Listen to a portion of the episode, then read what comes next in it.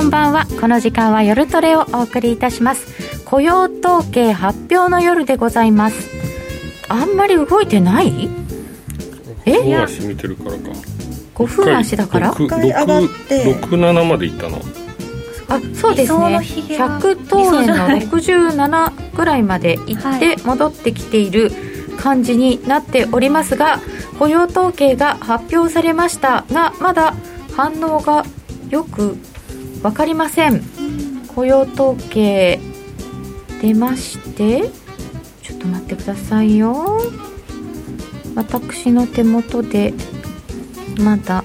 入ってないんですけど、あ、結果出まして、非農業部門雇用者数が 91.6 万人、予想よりだいぶいいですよ、これは。 91.6 万人の増加、3月失業率が 6.0%、 あ、予想通りですね。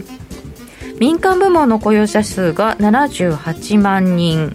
これも予想65ぐらいなのでいいでしょう。製造業の雇用者数がプラス 5.3 万人、あ、いいでしょう、いいでしょう。まだ時給出てきませんが、非農業部門の雇用者数が64万7000人ぐらいの予想だったところ 91.6 万人、前回の 37.9 万人から大幅な増加、あ、前回が 46.8 万人に上方修正されております。週平均の労働時間が 34.9、労働参加率 61.5%、 予想並みかな、というような結果が出てまいりまして、現在レートは今は55ぐらい、110円55ぐらい、67ぐらいまでいってひげになってますね。あんまり動いてないですね。こっからじゃないですかですか、うん。ということで、今日は雇用統計が出てまいりました。改めまして本日の担当は金内彩子です。よろしくお願いいたします。今日も夜トレは FX 投資家を応援していきますよ。本日のゲストはソニーフィナンシャルホールディングスシニアアナリストの石川久美子さんです。よろしくお願いいたします。そしていつものように小杉団長、はい、よろしくお願いします。よろしくお願いします。よろしくお願いいたします。ここまで結構円安ドル高のような流れが続いてきたところですが、ここから先いけるのかといったところで雇用統計となったような気がします。あんまり動いてないですが、ダウの CFD が上がったり、日経平均の CFD が3万円乗せたりしておりますよ。さて詳しく伺ってまいりましょう。皆様からのご質問は YouTube チャットの方で伺ってまいります。質問も取り上げてお答えしてまいります。皆さんと一緒にトレード戦略を練りましょう。それでは今夜も夜トレ進めてまいりましょう。この番組は真面目に FX プライム by GMO の提供でお送りいたします。さて石川さん、今日の雇用統計、はい、ここまで見ていかがですか？はい、結果なんですけど、確かに非農業部門雇用者数は非常に強かったんですけれども、うん、平均賃金が前月比でマイナス 0.1% でマイナス、はい、で前年比もプラス 4.2% で市場予想値が 4.5% だったんで結構弱いんですよね。賃金が弱い、賃金の伸びが弱いと。でこのところやっぱりマーケットの関心の中心って、はい、アメリカの長期金利じゃないですか、はい。でこれはインフレの更新とか、いろんな材料があってアメリカの長期金利が上昇してきたんですけれども、一つにやっぱりインフレの更新があって利上げが前倒しにされるんじゃないかとかって、そういう観測もありながらだったんですけれども、賃金の伸びがいまいちってことになってしまうと、やっぱり利上げ時期が前倒しになるっていう観測自体は後退してしまいますから、うん、そうなるとアメリカの長期金利上昇ドル高っていう反応は、もちろんヘッドラインの非農業部門雇用者数の伸びを見て一回上がっても、なんかちょっと賃金伸びてないっていう風になって、上げ幅縮小っていう動きにはなりやすいですよね。これはちょっと時間外で金利下げてますね、これね、はい、結局そこなんですよね。今大事、アメリカの長期金利がマーケットにとっては一番重要っていうところですね。でもこのあんまり急激に上がっちゃうと怖いよねっていう株式市場なんかは反応してたじゃないですか、はいはい。そこから見ると落ち着いててくれた方がリスクオンになってドル高なんてことはないんですか？それもそのリスクオンっていうのはそうなんですけれども、はい、ただアメリカの金融緩和状態が長く続くっていう観測自体はリスクオンのドル売りも呼ぶんですよね。そうですね、はい、なのでドル円相場はで考えると円とドル両方とも他の通貨に対して売られているので、はい、ドル円相場自体はどっちも売られている通貨だから同じ方向向いてれば値幅出にくいよねっていうのがどうしてもあります。同じことになっちゃいますよね、しばらく前とそれだと、はい、そうですね、うん、去年と一緒になっちゃいますね、はいうん、ドルと円は動かなくなっちゃうよね、うん、みたいな。でも確実に居所変わったじゃないですか、はい、ドル円ってやっぱりアメリカの長期金利が上がったっていう事実は大きいんですよね、うん、だからその大規模な金融緩和が昨年行われて、うん、アメリカの長期金利がもうものすごく低いところまで来て日米の金利差ちっちゃっていう風になると、うん、金利差を狙ったトレードなんてそのドル円相場の中ではほとんど起こらないじゃないですか。多少金利差が縮小拡大しても狭い状態っていうのは変わらないので、うん、金利差狙うトレードやりづらいで、やりづらいから余計値幅が出ないっていう状況だったので、まあ、アメリカの日米の金利差と、まあ、ドル円相場の相関性っていうのはもうすごくガタガタに崩れてしまっていたんですよ、はい、ただ年明け以降、はい、アメリカでテーパリングの早期化であったりとか、バイデン大統領のインフラ投資計画とかその他の、まあ、コロナ対策とかっていうのでバンバン財政支出をやると、まあ、経済先行き、まあ、刺激になるしでワクチンも普及するので経済が回復するんじゃないかっていうようなでその思惑の中でインフレも進むんじゃないかとかそのもうそうですかつですね国債も増発されるだろうとでそれもいろいろ混ざってアメリカの長期金利が上がってきたのでこれだけ金利が上がってくると日米の金利差が出てくるから金利差狙いトレードも有効になってくるよねってところでドル円相場と米日の金利差の相関性がだいぶ戻ってきてたんですよ、はい、あそれグラフいただい、うん、持ってきていただきましたよね。そうなんですよ、資料の3ページ目です、はい、ぐずぐずに合ってなかったところからしっかり方向感が合うような図になってきてるんですよね。あ本当だ、なんか一緒に動いているっぽくは見えますね。そうなんですよね、うん、パラレルになってきたなということは、はい、こっからですねこっからまた金利差が開くんだったらドル円も上目指せるというか本当はそうですよね、うん、これ以上米日 の金利差が拡大するのであればなんですけれども、はい、ただアメリカの長期金利がそんなにのべつ幕なしで上がっていいんですかっていうのは当然出てくるわけじゃないですか、うん、そうですよね、はいそうなんですよね。なんで、まあ、フェド的には今はアメリカの長期金利の上昇っていうのは、はい、経済の、まあ、実体経済の回復とか先行きに対する期待っていうのが現れていて無理やり抑えつける意図はないよっていうようなメッセージを出してます、うん、出してますがあまりにもそのどんどん上がってくると当然貸し出し の銀行から資金を借り入れる時の金利も上がってくるわけで経済は冷え込みますし、はい、そこまでこれまでのペースでの上昇が継続すること自体はフェドは望んでいないと。で実際、まあ、インフレについても今年はちょっと 2% より上振れするかもしれないけれどもそのうち落ち着くんだよっていうような見通しをフェドは出しているので、うんうん、多少の上振れは容認しながらもただ落ち着くっていう見通しを出してますしそれが上振れするのであればやっぱり金融政策で対応するっていう風な姿勢も出してるのでそうなるとここから先の金利の伸びっていうのはこれまでのペースよりもだいぶ鈍化するかなりゆっくりになるっていう風に考えると、うん、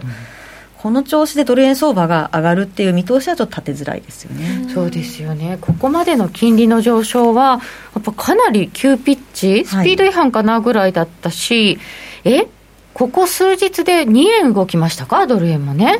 それもちょっと驚きますよね今までのドル円ちゃんからすると。そうですね、うん、だからやっぱりこれが金利差のなせる技だなって思うんですよね。さてそうこうするうちに39分になりましたが現在110円の56、57ぐらい、うん、ということは10分前はいくらだったんですかこれ50とかでしたっけ10分前は10分前そうですね50から始まりましたね、うん、微妙です ね上がってだれて上っていいのかみたいな横上横ねえ10銭以内とか決めておけばよかったですね横基準をね確かに、うん、微妙な感じ110円の、ね、一応上なんですけどね一応上ですね、はい、ちょっと伸び悩みましたけどね一応はいということで40分結果は一応上冴えない感じですね冴えない感じですねあ横だなってそんなもんですね、うん、で他もどうなのかっていうと特に動いてないですねユーロもポンドもやっぱりお休みってお休みなんですねなんかまあ9大点ですよね農業、うん、非農業部門これはその伸びはすごいけど、うんはい、平均時給がいまいちででもあんまりインフレ更新しちゃうとまた金利が上昇してっていう騒ぎになるので、うん、多分フェドとしては一番好ましい結果なんじゃないですかいいところもあるけど、ねうん、なんか微妙なとこもあって、うん、平均したらまあトントンかなみたいなところが底堅い回復っていう底堅い回復、うんはい、雇用者が増えたことは良かったよ政治家とかにも言いやすいことだしでも金利あんまり上がらなくてよかったねマーケットもそんなに荒れないね、うん、いやさすがにトランプさんの時みたいに株価がどうのとか、うん、ドルがどうのとかってバイデンさん言わないですけどそういえば、うん、ありましたねなんか雇用統計の日には先にツイッター見ると今夜は恐ろしい事実が分かるだろうみたいなありましたね俺様偉いみたいな書いてあったりとかして、ねうん、あきっと強いんだねみたいなのありましたけどそう、ねうん、そういう話がないですけど、まあ、ないのが普通なんですかねでもあんまりね急にものすごいドル高とかってなってほしくはないですよね一番やっぱり、うん、マーケットとして一番なんていうかその短期でトレードしてる人を抜くと、うん、為替は安定してるのが一番ありがたいんですよねビジネスする上では本当はねトレードの商売はちょっとねボラティリティが FX やってるときは動いてくれって思いつつ、うん、でもなんか買い物とかするときはね、うん、安いといいなとかずっとこれぐらいだと見通し立てやすいなとかありますよね、うんね、ということで、非農業部門雇用者数は 91.6 万人の増加、予想 64.7 万人ぐらいを大きく上回りました。前回分も 37.9 万人から 46.8 万人に、上方修正されています。失業率 6% ちょうどに低下、平均時給はプラス 0.1% の予想がマイナス 0.1% となっておりました。なんかミックスするといい感じぐらいということになりました。さて、そうするとドル円で見るとこうちょっと名目金利の話なんかもしていただいたんですけれども、ここからの、まあ、111円手前まで来ちゃいました。ここからの予想って、はい、石川さんどう見てますか？いや正直ここまでの金利がやっぱり全部ドル円、今のドル円だけではなくて今の足元の為替相場の主役が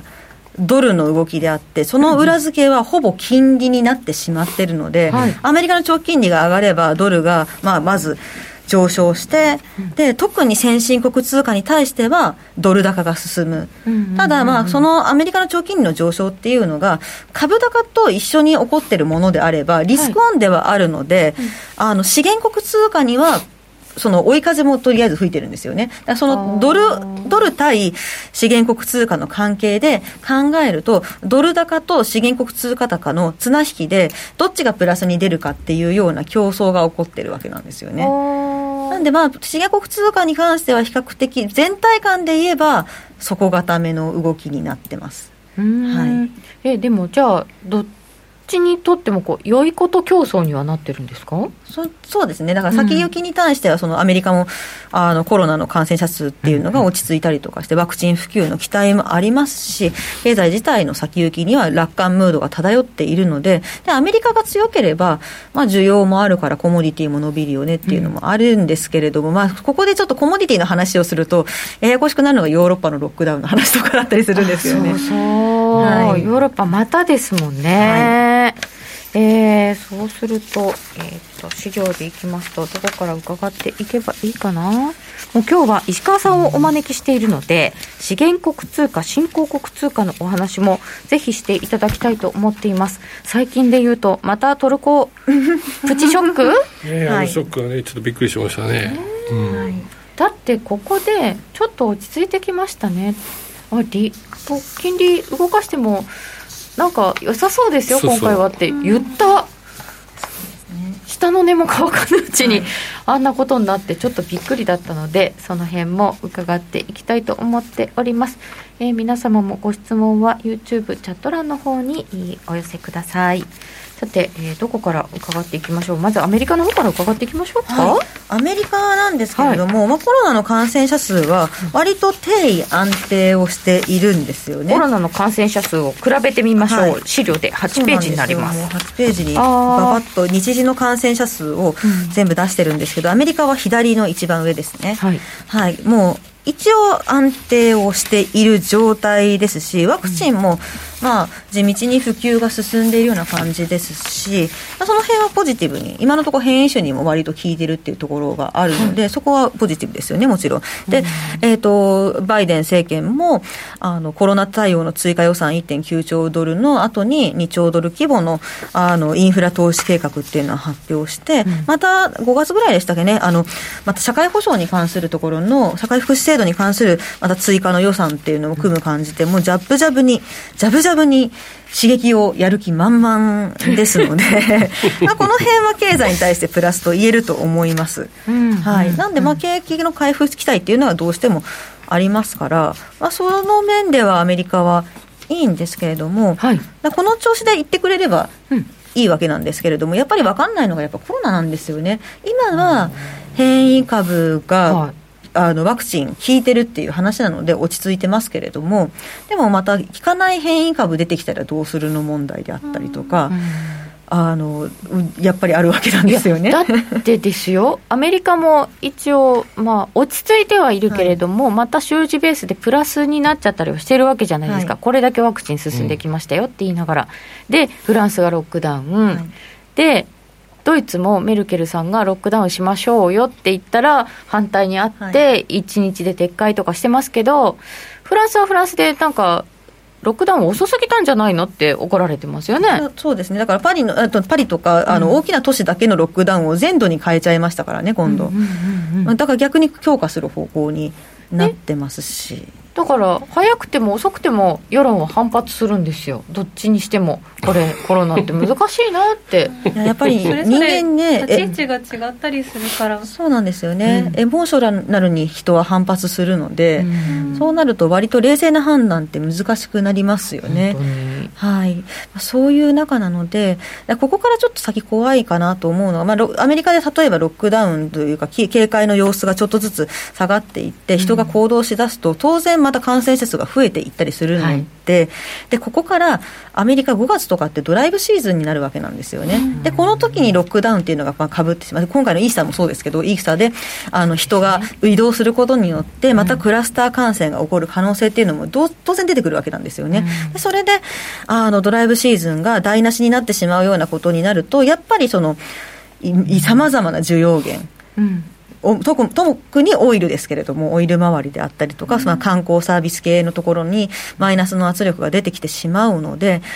まあ、そこがちょっと心配なんで、今ちょっとムードが楽観的すぎる嫌いがあるじゃないですか、先行きに対する。多少そういうふうに思います。ですよね。はい。なんでちょっと目先、どちらかというとネガティブなニュースがバッと出てきた時の調整に警戒した方がいいのではないかなって思ったりはしますよね。なんか ISM の数字とかが歴史的な強さ。センチメント系の指標がすごい強いですよね、はい、そうですね、前の月と比べちゃうんでどうしてもそうなっちゃうんですけど、いやでもこういう楽観が過ぎるときって大体反動があるものっていうのは、まあ、経験値としてはありますし、はい、まあ、現状コロナっていう先の見えない戦いになってるので何が出てきてもおかしくないのもありますしね、なんかまあちょっと楽観が行き過ぎるのが、まあ、病気っていうのが相手である以上、はい、怖いですよね。いやでも楽観すぎるんじゃないのって言って、もし殻打ってたらすっごい踏まされてますわ私。そうなんですね、これが難しいですよね。そういう相場なんですよね。だからネガティブな材料が出てこないと、で時に走ってしまうとどこで止まったらいいか分かんないですよね、だからドル円相場も今111円手前のところで一旦止まってますけれども、はい、110円を超えた時も何ものにもなくて、まあ、一瞬110円手前とかでお金重いなっていう様子も見せながらも、でも何もなくてもこれ上がりそうだなって思ったら案の定そこ超えてきましたし、そうそう、はい、ツイッターでこういう時110円超えるかどうかっていう時にって石川さんが書いてらして、うん、何もなくてもスンって超えるのよねって書いてらして、うん、本当にスンっていっちゃいましたもんね。そのすぐ後ぐらいに超えてましたよね、うんうん、やっぱりこう何もなしに超えるときは超えるなって、うん、そうこういうときって水準があまり関係ないですよね、はいはい、人が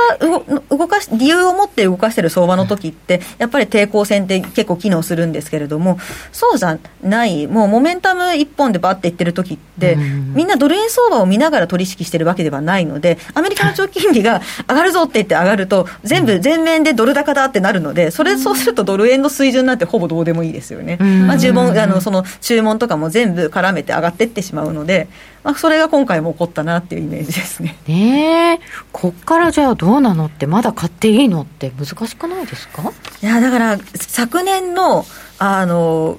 高値付近がちょうど112円ちょうど前後ぐらいなんですよね。112円、はい、なんでまあ110正直今の水準ってどこで上昇止まってもおかしくないっていうようなちょっと過熱感があるんですけれども、うん、もう一歩上がるのであれば一つ分水嶺になるのが昨年の高値のその112円ちょうど前後のところ、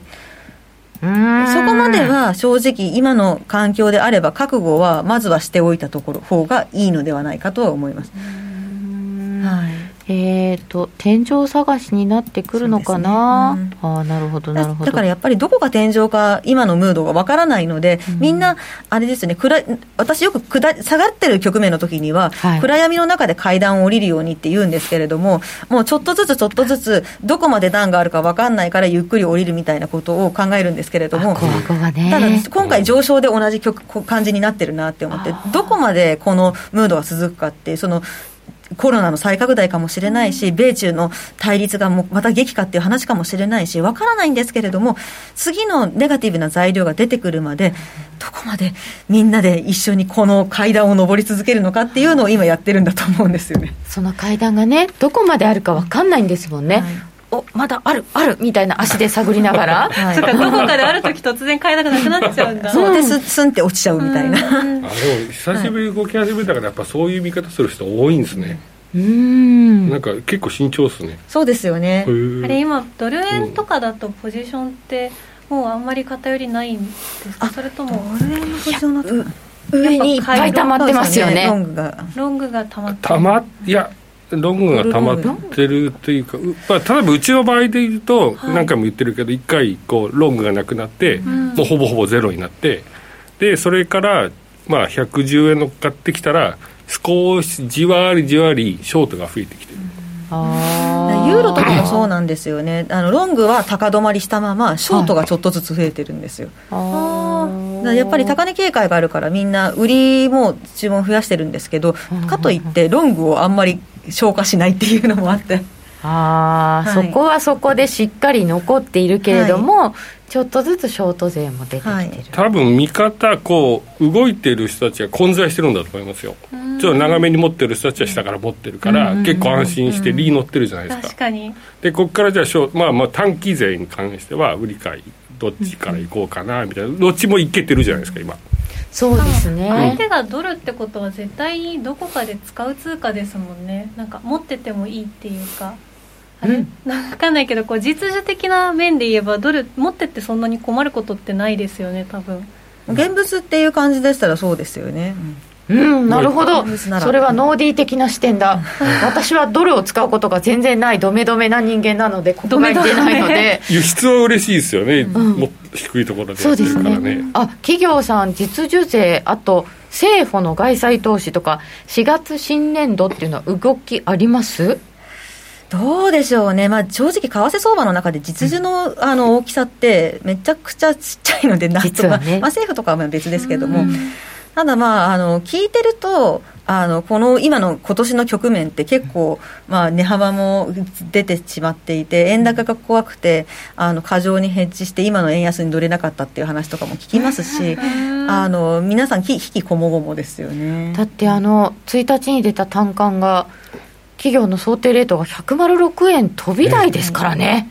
また円高に持ってってますもんね。そうなんですよね。だから円高になるのが怖すぎて、うん、そっちで想定しておくっていうような、まあ、分かります、よく分かります、その気持ちは企業さんならそうかなっていう、はい、非常に慎重な。そうですね。で 1.9 兆ドルさえまだ相場に織り込み切れていないのかもよっていただいてますけれども、どの1点って前のコロナ対策のやつですかね、うん、いやあれもでも前々から言っててきた、為替は割と先食いするタイプなので、うん、織り込んでないってことはないと。今回の2兆ドルバイデン政権インフラ整備計画はどうですか。それももう事前に報道が出てしまっていて、おおむねその予想通りの範囲だったので、うん、ほぼだって出た時もなんか反応なかったですよね。そうですね、はい、それはなかったですね。今回でも結構重要だったのが、うん、まあ、内容っていうよりは財源どうするの問題だったんですよね。5ページ目にさせていただきました、はい、すごい綺麗にまとまっているので、これ後でノートに貼ろうこれでも日経さんをだいぶ日経新聞さんを参考に作っただけなので財源ですね、はい、問題はそうなんですよ、はい、財源のところが一番大事なんですけれども、うん、やっぱりそのしっかりお金を国債を増発するんじゃなくて、ちゃんと増税で対処しますよっていうところをきちんとやって、まあ、15年かけて2兆ドルのコストすべて賄いますよって。長いですよね。長いんですよ、うん、長いんですけど、まあ、そういうふうにやりますよっていうふうに言ったところがやっぱりマーケットの安心感を呼んで、まあ、この時アメリカの長期金利下がりましたし、一旦下がってドル円相場もちょっと上げ幅縮小みたいになったんですよね。値幅は小さいですけれども、うん、ね、そうなんですよ。これ長い時間かけるっていうのと、法人税率なんかだったので、マーケット株の方から見ると、あ、キャピタルゲイン課税来なかったねっていう安心感があって、で金利あんまり上がらなかったみたいなこともありましたよね、はい、そうですね。まあ、でもこれで一旦材料消化感っていうのも出ましたけれども、はい、まあでも大きなそのアメリカの長期金利の上昇のテーマが、その財政の出動による景気先行きの刺激期待っていうのと、ワクチン普及によるコロナのまあ抑制期待っていうところと、あとインフレ更新するんじゃないかっていう、この前提条件って変わってないんですよね、一つも。だからまああんまりアメリカの長期金利が下がる理由にはならないので、まあだからこそ今の水準のドル高なんだろうっていうのはあるんですよね。まだだからアメリカの長期金利が上がるっていう上がってドル高が進むっていう可能性自体はもちろん残り続けてる。そうですよね。状態ですね。まだ怖いところはありますね、はい、そうそう。あとこのインフラ整備計画も法案が通ればの話ですよね、うん、まだ不透明。そうですよね。そうですね。ドメドメはドメスティック国内の話でございました本当に、雇用統計は強くてもあんまり動かないというのはもしかするといつもの通りですが、ドル円についてのお話を伺ってまいりました。今110円の61銭近辺となっております。この後は新興国などについても伺ってまいりましょう。ではここでお知らせです。約定力と低スプレッドで選ぶなら最大50万5000円口座開設キャンペーン実施中の FX プライム by GMO。 人気のハイスピード注文は待ち時間なしの連続発注を実現。サクサクお取引いただけます。ポジション全決済、土点注文にも対応だから、スキャルピング取引やスキマトレードと相性抜群です。トレードも情報もやっぱりプライムで決まり。株式会社 FX プライム by GMO は関東財務局長金商第259号の金融商品取引業者です。当社で取り扱う商品は価格の変動等により投資額以上の損失が発生することがあります。取引開始にあたっては契約締結前交付書面を熟読、ご理解いただいた上でご自身の判断にてお願いいたします。詳しくは契約締結前交付書面等をお読みください。お聞きの放送はラジオ日経です。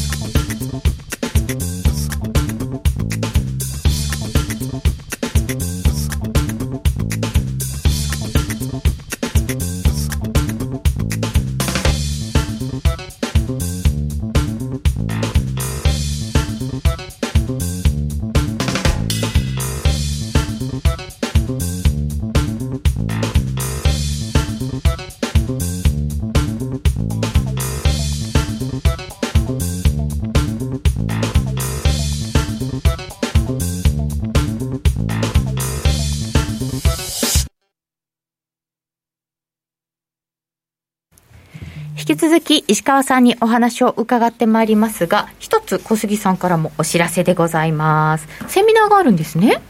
そう、一緒に神主さんとあるんですねって、私がノーディー、とあと、まあ、トレーダーの淳さんと、まあ、4人で、まあ、4人でセミナーをやるっていうのが初めてかな。初めてですね、うん、今まで多くて3人かなっていうのがあるんですけど、4人ということで、はいはい、いつでしたっけ。4月14の水曜日8時から、はいはい、1時間セミナーやらせていただくんで、これは事前に、いや、申し込み等はいらなくて、はい、その当日、このページ、今映ってるのかな、はい、ページの下の方にある、ここか、申し込み不要オンラインセミナー受講はこちらを押していただくと、はい、ログインできますんで、まあ、ぜひご参加いただければと思います。これノーディのお写真が色っぽい、うん、ふふっとちょっと前の写真ですね。うーん、はい、あ、小杉さんの写真が、あ、ね、なんか感じもまた違うので、はいはい、じゃあ申し込んでいただいて、申し込みじゃない、当日、はい、当日ログインしていただいて、ぜひご参加いただければと思います。はい、お願いします。はい、よろしくお願いします。さて、現在1ドル106円61銭近辺、小動き継続でございます。さあ、じゃあ新興国通貨のお話を伺っていきたいと思います。先ほどコロナの感染者数見たんですけど、はい、これ特に南アフリカとかすごかったですけどね、ちょっと落ち着いてきたりとか。そうなんですよね、うん、南アフリカ結構積極的にワクチン確保に動いていて、はい、かなり頑張っているので、まあ、この辺は安心材料なんですよね、うん、で、南アフリカといえば一番やっぱりマーケットで注目されやすいのが財政赤字の縮小計画どうなってるのっていう話なんですけど、はい、これも一応まあ、2月の予算出した時に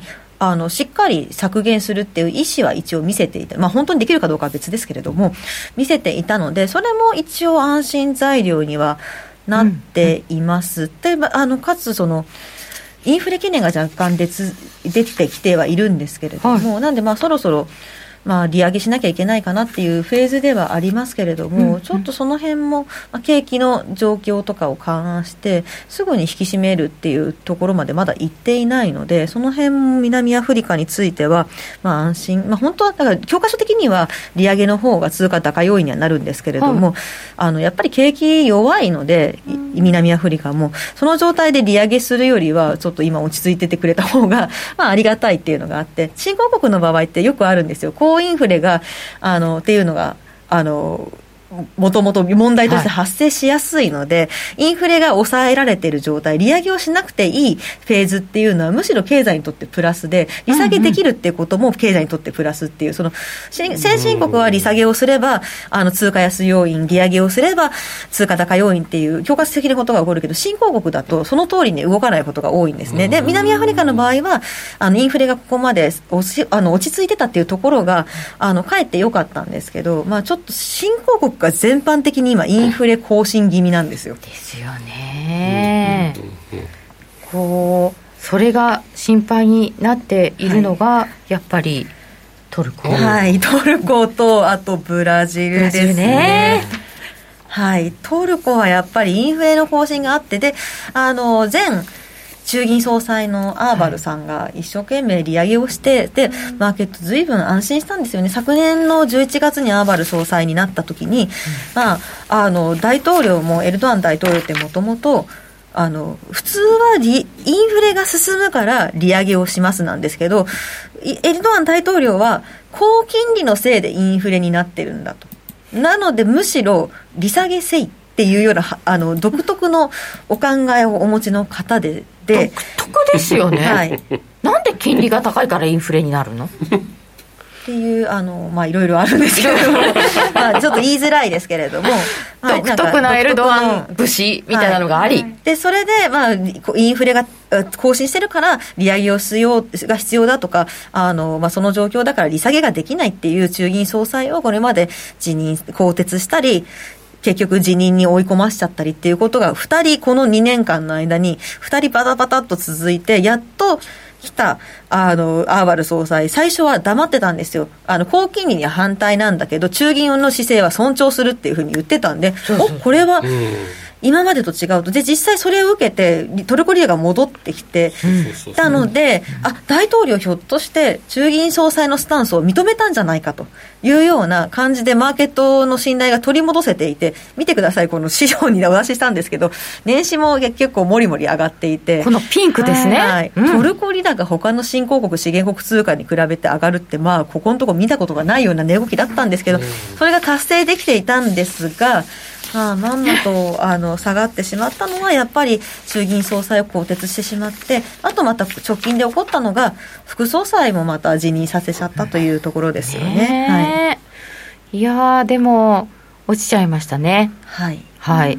悲しいことに。で、まだインフレ更新懸念というのは当然残ってますし、はい、トルコはもう額面では外貨準備、まあ、足りないんですけど一応ある形になってますけど、ほとんど短期のスワップとかでドル調達してるような感じなので、実質外貨準備がないので、トルコが要因じゃない通貨安になっても、はい、防衛能力がほとんどないんですよね。これが厳しい。それはまずいじゃないですか、はい、はい、まずいですと。これまだ下がります？状況次第ですね。だからドル高が全面的に進んだ時には、トルコリラはより売られやすい状態ではあると思います。もちろんその新しい中銀総裁、割とエルドアン大統領寄りの考えだと言われていますけれども、本当にすぐに利下げするかどうかはわからないです。というのもやっぱり今アーバル総裁が一生懸命利上げをした伸びしろで、はい、一応実質金利プラスサイドに切り返してるんですけれども、もうこれでちょっと利上げしたらすぐまたマイナスサイドに戻ってしまうぐらいの感じなんですよ。で、実質金利がマイナスになるとやっぱりリラ安が進みやすくなってしまいますから、これは、まあ、リラ安が進めば当然またインフレが進んでしまうんですよね。トルコは、ね、はい、エネルギーの輸入国なので、そんなでかいですね、はい、やっぱり原油の部分とかが原油今高い水準でまだ維持してますし、はい、それはリラ安になってしまうと余計エネルギーの部分に問題が出てきますしね。で、トルコに関してはやっぱり心配なのが、外交問題も心配で、はい、やっぱりバイデン大統領がそもそも、まあ、結構好き嫌い多いなって思ってるんですけれどもバイデンさんはもともとエルドアン大統領にはかなり批判的なスタンス で、ね、でまだロシアからトルコが輸入をしたミサイル防衛システムに対するアンチっていうのはもちろん制裁しなきゃっていうのも残ってますし、ヨーロッパとの東地中海の領有権問題、天然ガスをめぐって東地中海の領有権を衝突してるっていうところの問題もまだ残っていて、年始にちょっと初めてそこの部分を友好的に話しましょうみたいな会が持たれたんで、それも年始のトルコリラの上昇の一端になってたんですよ。ただ、まあ、だからって言って話し始めたからって言ってすぐそれが解決するわけでは当然ないので、まあ、結局まだ進んでないですしね。この辺がやっぱりいろいろ聞いて、まあ、あとだからリスクしか見えないんですよね、トルコに関しては。あんまりプラスサイドに触れる要因がドル安が仮に進むっていうこと以外あまり考えられないんですよね。トルコ自体にいい要因がゼロなんです。ゼロというか全然ないんですね。なくなっちゃってるんですよね。ここが大きいです。で、コロナもトルコまたちょっと増えてきてるんですよ。トルコなんかものすごい変なビヨンっていう数字が出てますけど、これはトルコが重症者しかそれまでカウントしてなかったっていうのがあって、その数字の修正がものすごく出たことによってものすごく1日だけものすごい伸びをしたっていうのがあって、他のところがちっちゃく見えてるんですけども、ただ左のちょっと軸見てもらうと分かるんですけど、10万単位なんですよ。めちゃくちゃこの部分が大きかったっていうだけなので、他の人たちと軸が違うのですね。そうなんですよ。だからもう直近でやっぱりトルコの人たちも感染者数が伸びてきちゃってるっていうのもあって、またちょっとコロナの部分でも心配要因が残ってますし、でやっぱトルコにとって最大の貿易相手って EU なんですよ、はい、で EU のロックダウンっていうことがあると、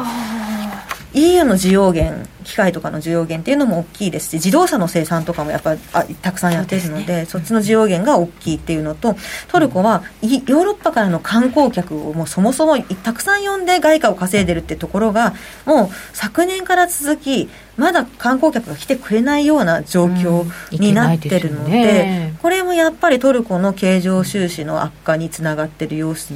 因でもありますから、それはトルコ厳しいですよね。観光が資源ですよね、はい、あとテレビとかなんか、映画とかも作ってるんですよね。あ、映画産業なんかアメリカに次ぐなんか結構大きな産業らしいですよね。そうなんですね。へえ、なんか意外そういう、うん、こう土地土地の意外な産業ってありますね。そうそうそう、うん、あるかもしれない。トルコリラ円とかこれ週足で見たらこの前の直近の安値切らなかったらダブル底っぽくなってなんか上がりやすくなるけどね切れるとちょっと痛いよね、うん、これね。そうですね、テクニカル的にも、うん、テクニカル的にもねギリギリのとこですか。これちょっとギリギリのところなんだろうなっていう。なんでまあ個人的にはあんまり触りたくないかなっていうなんていうか、もちろん反発するときってトルコが別にいいからとかではなくてマーケットのリスクセンチメントが改善して、うん、反発するときに値幅が出る可能性があるので短期でやるんだったら別に全く悪いというつもりはないんですけれども、ただちょっとその常に大きく売られるリスクと背中合わせみたいなところはありますよね、うん、気をつけましょう、はい、やるなら気をつけてっていう感じでしょうかね。そして、はい、先進資源国は底堅くトルコブラジルは弱いままということなのでブラジルもまだまだですね。ブラジルはひどいですね。やっぱり感染者数の伸びが加速していて、うん、どんどん死者数もやっぱり多いんですよね。サンパウロとかはもう医療崩壊状態。あ、そうなんですか。はい、あらららら。ちょっと先日ブラジルに赴任する私の知人がいるんですけど いたんですよね。で、コロナがあってずっと先延ばしになってたのをようやく行ったんですけど1ヶ月で戻ってくることになって医療崩壊になってしまってるのでコロナにかかった時のほぼ死ぬんじゃないかっていうようなリスクがあるから戻ってきなさいって結局なってしまって、家も決まったのにもうとんぼ返りですよね。大変です。なんかそんな感じにサンパウロが大変で、で、まあ、ちょっと怪しかったんですよね。2月とかもカーニバルシーズンだったんですよ、はい、ブラジルは、うん、でカーニバルシーズンの時に今年のカーニバルは国として中止ですっていう風にやってるのに、うん、みんなビーチに行ってカーニバル闇カーニバルやっちゃったりとかしてる。はい、闇カーニバルってなんだ、はい、なんか笑い事じゃないけどそうなんですよ。でそこでクラスターが起こったりとかっていうことがあって、でやっぱりブラジルの変異株強いようですし、うん、この中でやっぱりボルソナロ大統領経済優先の姿勢なので、はい、まあ、ちょっと締めないってことですよね。そうですね。でもやっぱりその貧困層向けの、財政支援っていうのは去年一生懸命やっていて、それで財政赤字も膨らんでそれが信用リスクの方まで広がっていますし、でブラジルの最大の輸出品っていろいろあるんですけれども結構鉄鉱石大きかったりするんですが、うんうん、ただ鉄鉱石去年ずいぶん上昇したんですよね。中国の需要増っていうところで上昇、商品価格の推移、はい、鉄鉱石結構上がったんですよ。中国がコロナ禍で一回下がったところをまたトルコがすみません、再開で、中国の生産増っていうことでもりもり上がったんですけれども、はい、その時はブラジルは経済優先と言いながらも結構州政府が権限が強くて州としてロックダウンっていうのを個別でやっていたので、いまいちそので工業の鉱山の、操業停止とかもあってその鉄鉱石高っていうのにいまいち乗り切れない状況だったんですけれども、ただ今年に入って特に、ここ1ヶ月2ヶ月1ヶ月ぐらいの間ですかね、中国で最近やっぱり環境問題ってすごく注目されていて、はい、鉄鉱石の生産をして最大の都市が河北省にあるんですけれども、そこの都市が環境のなんか空気が悪くなるからっていうことで、はい、鉄鋼の生産会社に対して操業を制限しなさいっていう規制をかけたんですよ。あら。でもう規制かかっちゃって中国の需要減観測っていうんでちょっと鉄鉱石価格落ちたりしてたんですよね。でこれが9月末ぐらいまで続く見通しなので、ちょっとここ当分鉄鉱石価格鉄鉱石の需要っていうのが結構厳しめになりそうなんで、はい、いやなんか鉄鉱石の価格上がんなくなってきたなと思ってたんですけど、そういうのね、背景があったんですね。そういうのってオージーにも響くのかな。あ、そうですね、やっぱり重しになりますね。はい、なんかオージーはその鉄鉱石需要にしっかり乗れたイメージでしたもんね。そうですね、はい、うん、先ほどねオーストラリアの経済についても教えてくださいっていうご質問もいただいておりました、はい、オーストラリアに関しては、コロナの感染状況はまあ本当にすごくしっかり抑えられてるんですよね。あそこはね、なんか数人出ただけでなんか閉めちゃいますもんね。そうなんですよ、うん、だもうビチビチに厳しくしているので、うん、それはいいんですよね。でコロナの状況はいいと、でおかげで経済の景況感っていうのも割といいんですよね。で最大貿易相手国の中国も景気好調っていう、まあ、堅調だっていうこともプラスに働いていて、まあ、ここもプラスいいんですよね。で鉄鉱石価格の重しっていうのもちょっとあったりっていうのは、はい、まあ、足元ではあるので、ちょっと今年の年始からの5ドルの推移とか見るとちょっとやっぱり、3月にガクンと一旦落ちたような感じにはなるんですよ、はい、がっくりで。これちょっとプラスでニュージーランドが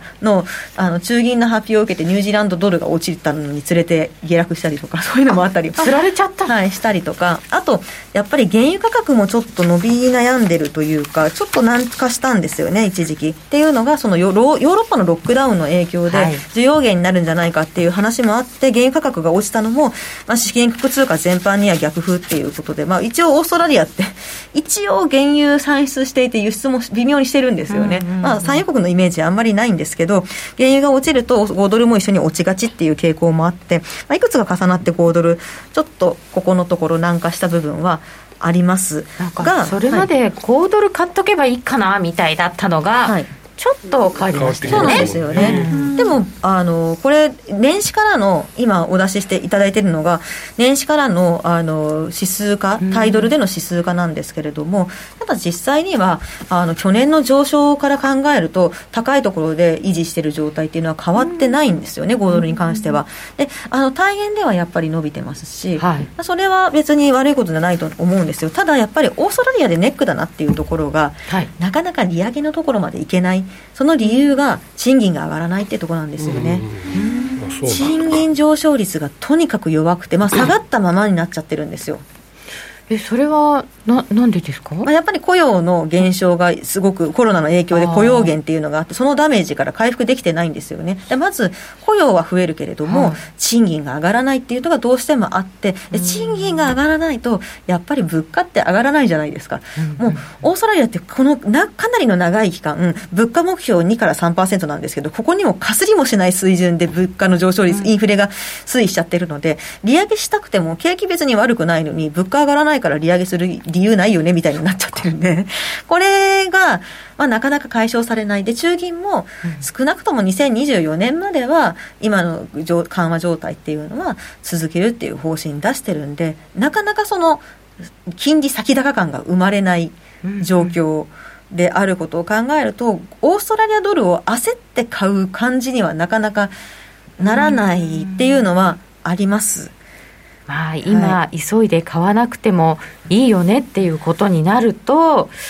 まあ、他の通貨になった方がいいかなっていう感じも出ちゃうし、それが難しいところがはい、今コロナじゃないですか、はい、でコロナっていつその再拡大でみんながひどい目に遭うかわからないので、はいはい、そうなった時にじゃあリスクオンでどれ買うかなって思うと、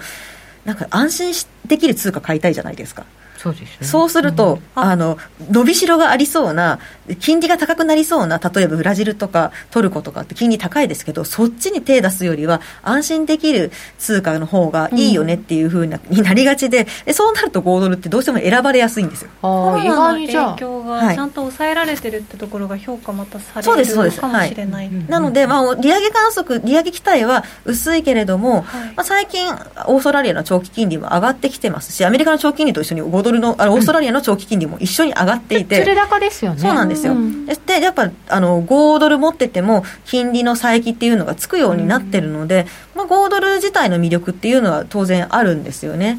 でも5ドルってちょっと散々っぽくないです？そうそうそう、はい、タイドルはそうです。さっきのノートと話をしてて、うんうん、なんかダイヤモンドフォーメーションギザギザやりながら、うん、なんかダイヤモンドっぽくなって作って、まあ、三尊ですよね、はい、三尊崩れてくれるとね、はい、ここがしっかり落ちないで、でもちょっとネックライン割ったんじゃないですか。割ってるんだけど、昨日割れたんだけど、うん、なんか走らなかったから、あ、なるほどなるほど、ここで上行ってくれればみたいな、これで上行って抜けていくんだったらすんげえ大相場に発展していく可能性はある、ダイヤモンドフォーメーションそうですよねかなと、それを期待して買う人もいれば、いやこれ崩れていくって言って売ってる人たちの今せめぎ合いですよね。どっち行くかまだ分かんないタイミングですね、うん、でこの辺でぐじゅぐじゅいってるわけですね。5ドル取引したいならタイドル今はちょっと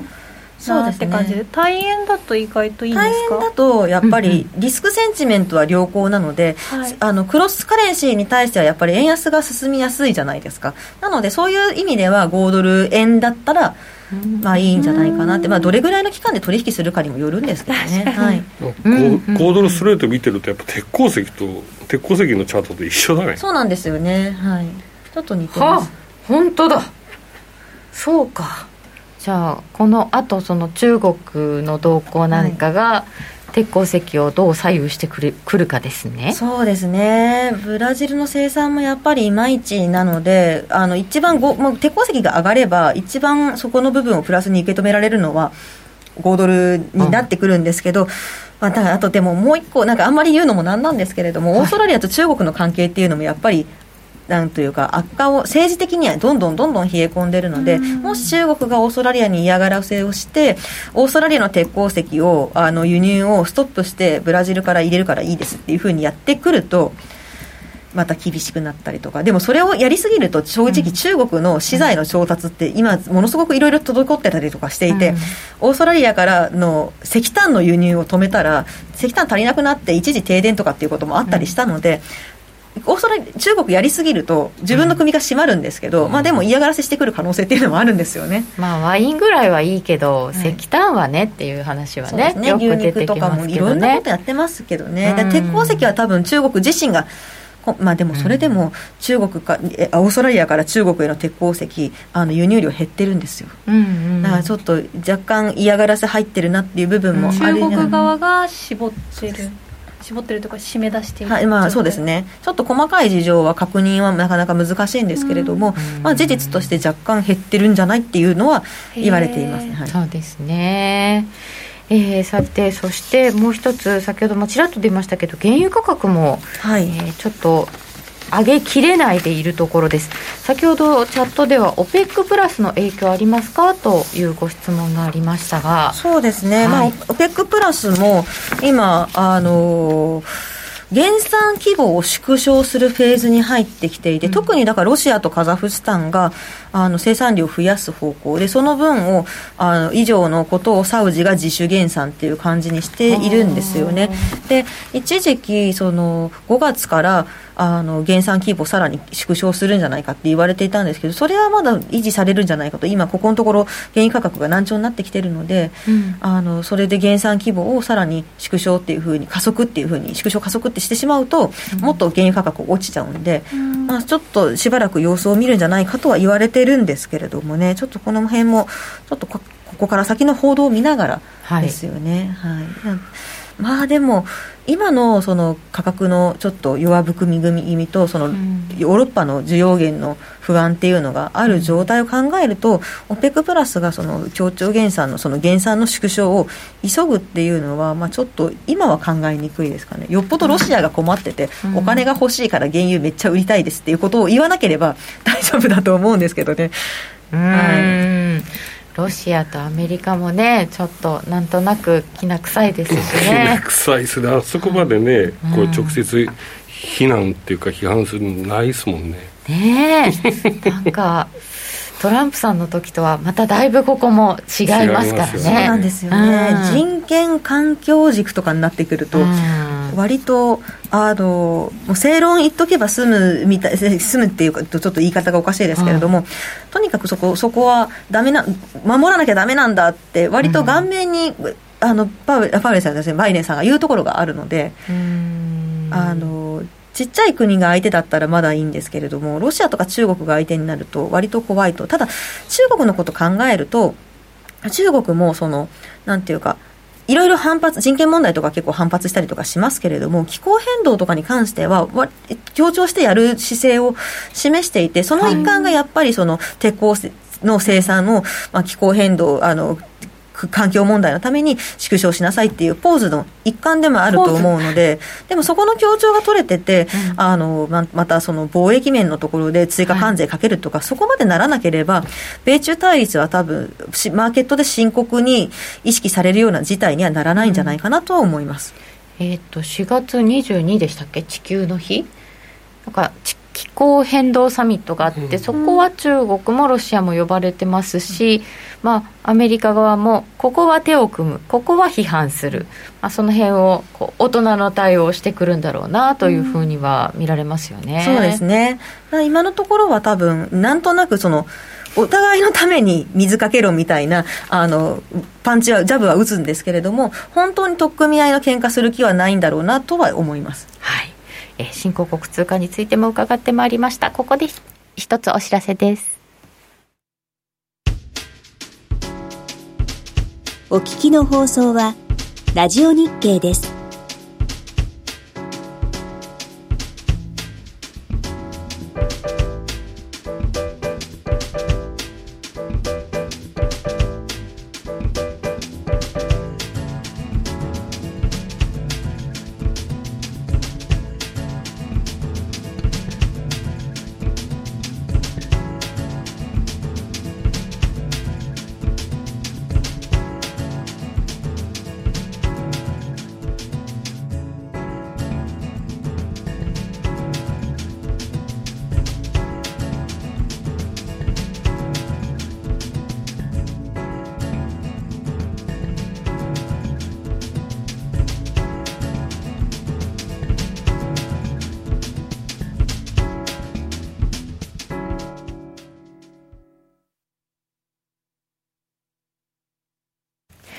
本日のゲストは石川さんです。さあ、厳格化指数というのを資料を持ってきていただいてるんですけど、はい、これオックスフォード大学が出してるもので、コロナのロックダウンをどれぐらい厳しくやってるかっていう話なんですよね。路線図かと思いました。いや、それっぽいですよね。はい、日本が低い。そうなんですよ。なんでこうなんとかなかなかワクチンの普及もちょっと遅れていますし、日本が緩いので、まあ、日本のコロナの感染者数がなかなか減らないのはやっぱり厳しさが足りないのかなっていうところはちょっとあるんですけど、でもそれがいいのか悪いかっていうのはまた別問題ですよ。経済の活動っていうのは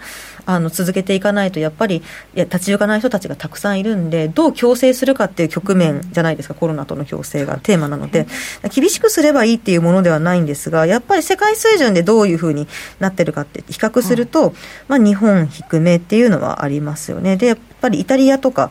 一時期ひどい目に遭っていたイタリアであったりとか、はい、あとイギリスですね。イギリス厳しいですね。でドイツもかなり厳しい方に入ります。こうイギリス厳しかったり、あとワクチン接種が結構進んでたりっていうのは、はい、ポンド買いになってるんですか。そうですね、高いです。やっぱポンドは、かなり高い水準になってますし、そのロックダウンの解除っていうのが順調に進むんじゃないかっていうような、早ければ6月12日に完全解除なんですよ。ロックダウン今段階的に解除になっていて、でこれ、一番早くてってことなので、ちょっとでも感染者数が伸びちゃうと上がっちゃうんですけれども、後ろに倒れちゃうんですけれども、それはポンドのプラス材料には確かになってます。まだこれからコロナ次第というところは続きそうですけどね、雇用統計自体は、少し予想よりも良い数字となりましたが、ドル円そんなに動きませんでした。それでは皆さん、また来週お会いいたしましょう。この番組は真面目に FX プライム by GMO の提供でお送りいたしました。本日のゲスト、石川久美子さんでした。どうもありがとうございました。そして小杉団長の D ありがとうございました。それでは今日はこの辺で失礼いたします。おやすみなさい。